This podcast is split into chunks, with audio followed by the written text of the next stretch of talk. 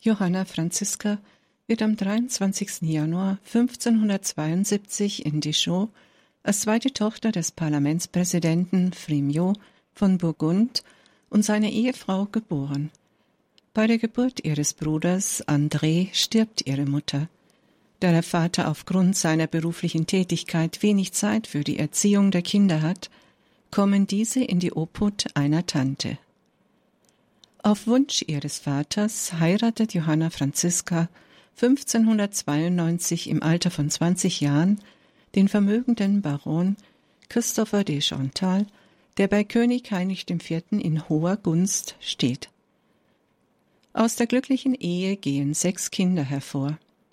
Die ersten beiden Kinder sterben kurz nach der Geburt. Es ist für Johanna Franziska ein weiterer schwerer Schicksalsschlag, als ihr Mann nach nur neun Jahren Ehe durch einen Jagdunfall unerwartet stirbt. Aus dem Gewehr seines besten Freundes löst sich ein Schuss und trifft den Baron von Chantal tödlich. Der Verlust ihres Mannes macht die fromme Johanna Franziska noch innerlicher. Gebet und Buße bestimmen ihr Leben. Erste mystische Erfahrungen und Visionen treten auf. Als Witwe von 29 Jahren mit vier Kindern, von denen das jüngste erst drei Wochen alt ist, ist sie weitgehend auf sich gestellt. Ihr Schwiegervater fordert sie auf, sich um die Verwaltung seines Schlosses zu kümmern, wenn sie nicht wolle, dass ihre Kinder enterbt würden. In dieser Situation sucht sie Rat und Hilfe bei einem Priester. Dieser nimmt sie jedoch nicht ernst und belastet sie durch strenge Bußübungen noch mehr. In einer ihrer Visionen wird ihr ihr künftiger Seelenführer geoffenbart. 1604 begegnet sie zum ersten Mal Franz von Sales. In ihm erkennt sie den in der Vision geoffenbarten Mann. Franz von Sales, damals Bischof von Genf, hält in Dijon eine Fastenpredigt. Johanna Franziska ist unter den gläubigen Zuhörern. Im Anschluss an die Predigt sucht sie das Gespräch mit Franz von Sales, was ihr weiteres Leben grundlegend verändern soll. In ihm erlebt sie erstmals einen Menschen, der ihre Sorgen ernst nimmt und sie fühlt sich verstanden.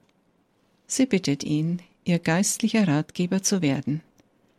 Im Laufe der folgenden Jahre entwickelt sich zwischen Johanna Franziska von Chantal und Franz von Sales eine in der Kirchengeschichte einzigartige geistliche Freundschaft.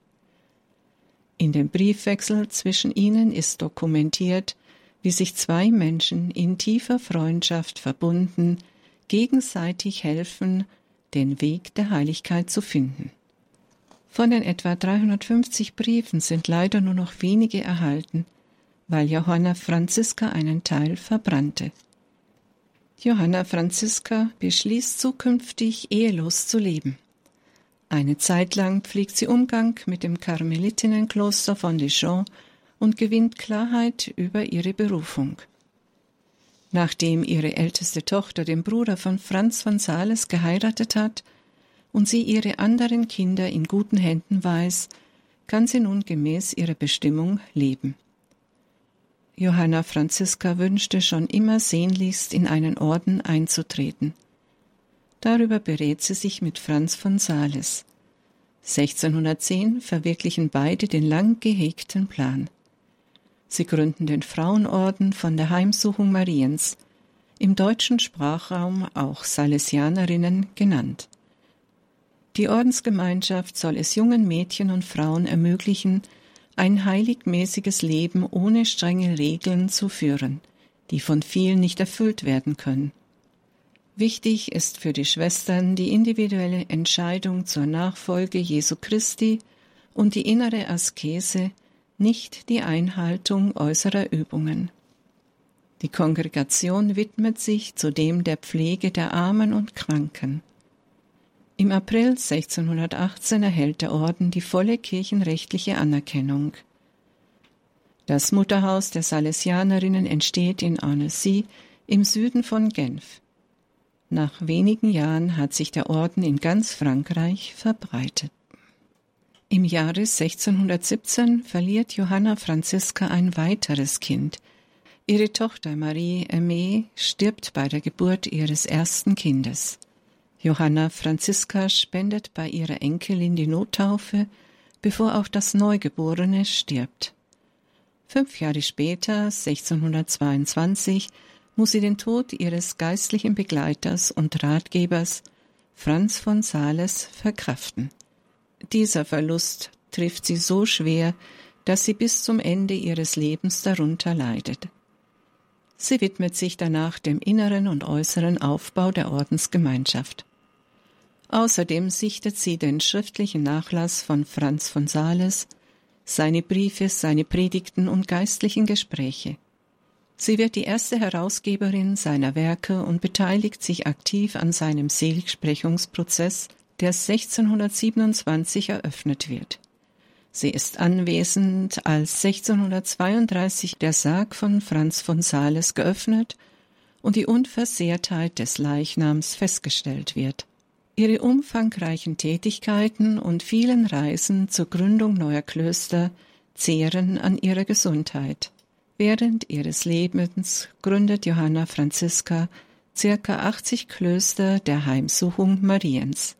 Neben den körperlichen Gebrechen kommen geistige Versuchungen und innere Leiden, die in den letzten Lebensjahren zu einem Martyrium werden, was sie klaglos und mit Sanftmut erduldet. Jeden neuen Schmerz sieht sie als weitere Prüfung Gottes an, wie ihre Briefe belegen.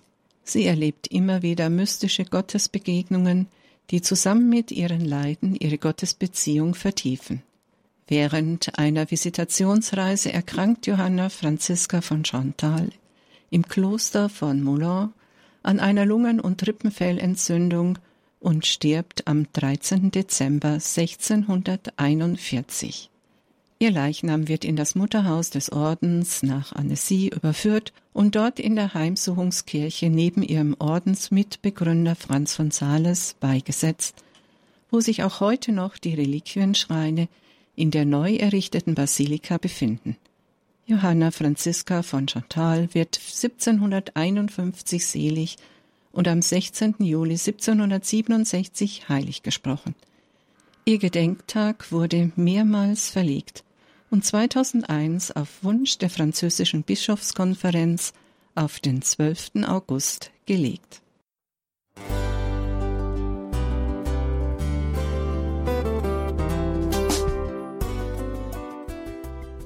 Liebe Zuhörerinnen und Zuhörer, vielen Dank, dass Sie unser CD- und Podcast-Angebot in Anspruch nehmen. Wir freuen uns, dass unsere Sendungen auf diese Weise verbreitet werden. Dieser Dienst ist für Sie kostenlos. Für uns ist er allerdings mit einem nicht unerheblichen finanziellen Aufwand verbunden. Deshalb sind wir für jede Spende dankbar. Alle Bankverbindungen unserer Spendenkontos können Sie über unsere Homepage horeb.org unter dem Menüpunkt Spenden einsehen. Dort besteht auch die Möglichkeit, online zu spenden. Natürlich nach den neuesten Sicherheitsstandards. Sie können diese Informationen auch bei unserem Hörerservice unter der Telefonnummer 08328 921 110 erfragen. Ich wiederhole die Rufnummer 08328 921 110. Vergelt's Gott für Ihre Unterstützung. Ihr Pfarrer Kocher.